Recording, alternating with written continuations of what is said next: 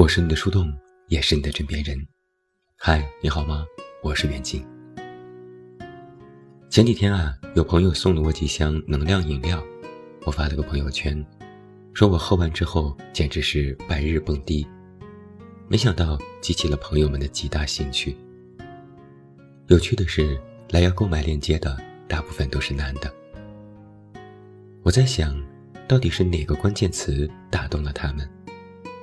是灵堂，还是元气，还是能量？因此，我发现了，很多人啊，对元气和能量两个词有深深的迷恋。毕竟，元气满满、能量十足什么的，听起来就倍儿精神呢。其实谁不是呢？现在，谁要给我什么成功学案例，我看一眼就能直接折服现，因为我根本做不到。比如，在我的朋友当中，有跨国公司的销售总监，他们的行程经常是两日三程，落地晚宴加深夜会议，并且全年无休。熟悉的作家朋友，常年保持稳定而持续的写作更新，并不因为熬夜喝酒生病就懈怠一下，因为这样明早就会开天窗。拍纪录片的导演。扛着机器一程一程推进，经常一出门就是两个三个月才回家。就算已经成为行业巨头的创始人，也是一准儿每天清晨六点就走进办公室，晚上十一点才走出来。相比之下，如果精气神不好，根本无法坚持下来。曾经有猎头也找我加盟互联网大厂，我虽然有点心动。但还是想说算了，因为我想到了每天要开无数个会，讲好多好多话，就已经是头晕目眩、英雄气短了。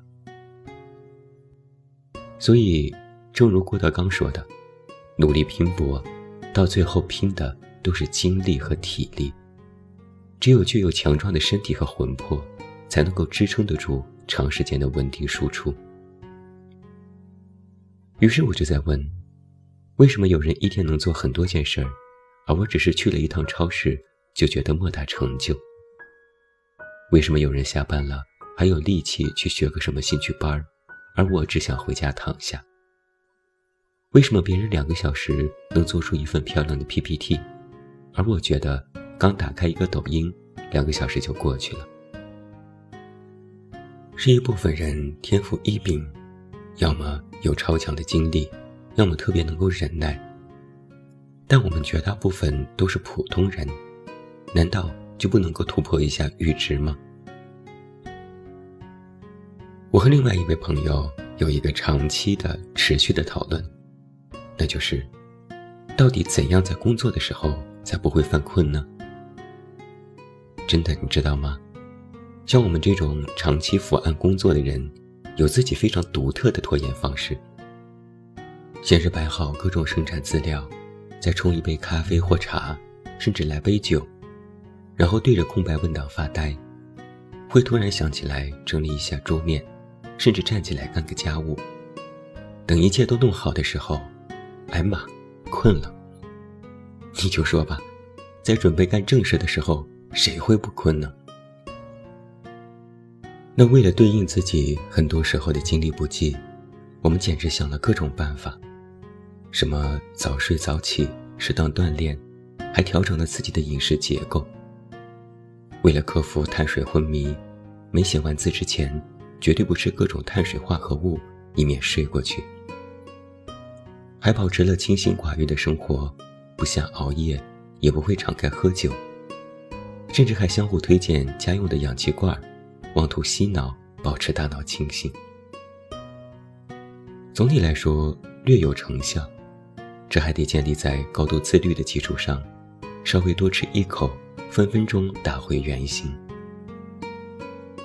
久而久之啊，我就总结出了一条规律：是在任何时候，尤其是在自认一些非常糟糕或者是最坏的时候，要省着用自己。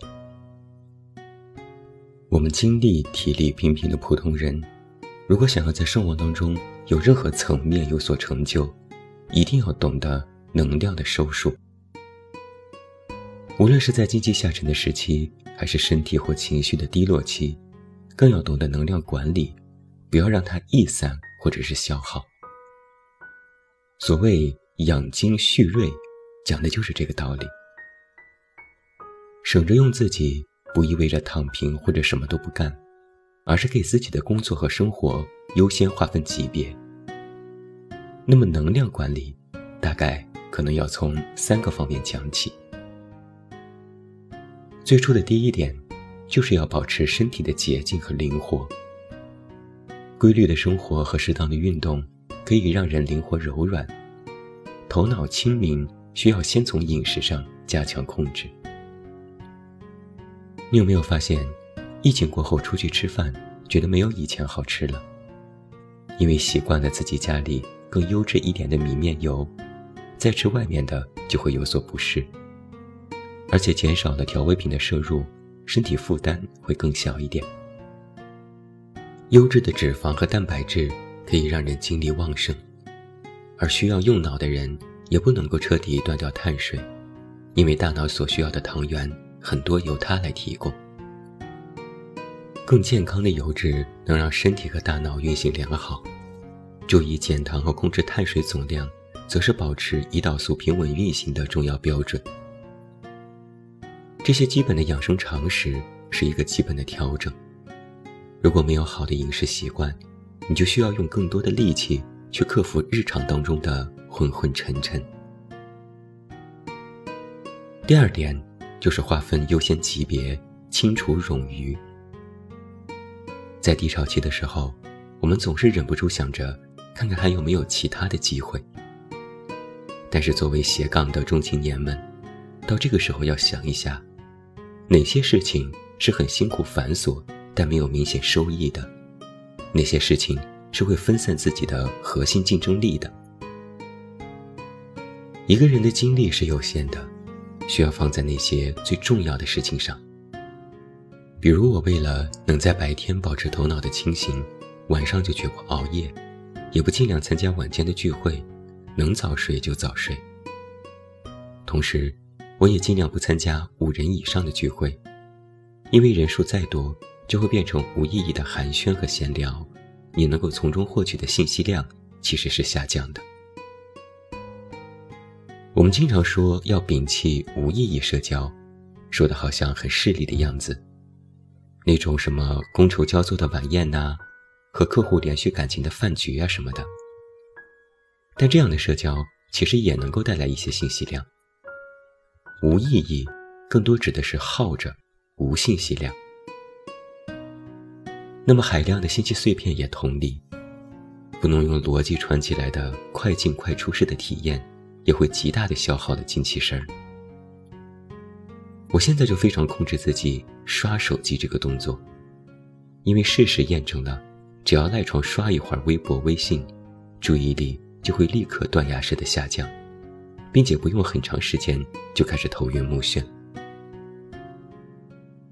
周末干躺着当然很愉快，但接下来只要还有任何工作，自己都能够感受到大脑转速变慢，效率极其低下。而划分生活的优先级别，这是阶段性的动态排序。你以为需要什么成功学秘诀或者管理方式，其实特简单，就是坚持。要事第一。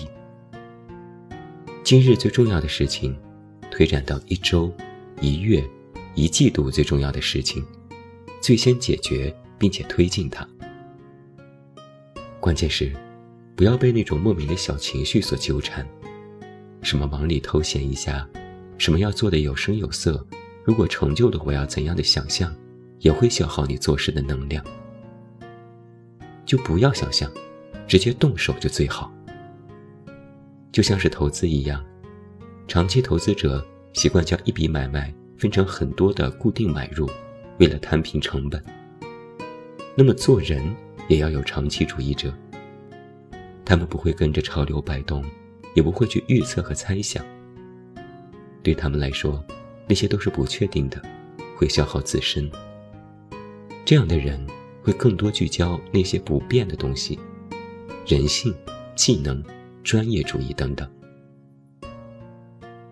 那么从长远来看，你能够确定自己拥有的品质或能力，都会在未来为你持续的带来收益。第三点，要保持注意力集中，是能量管理的核心。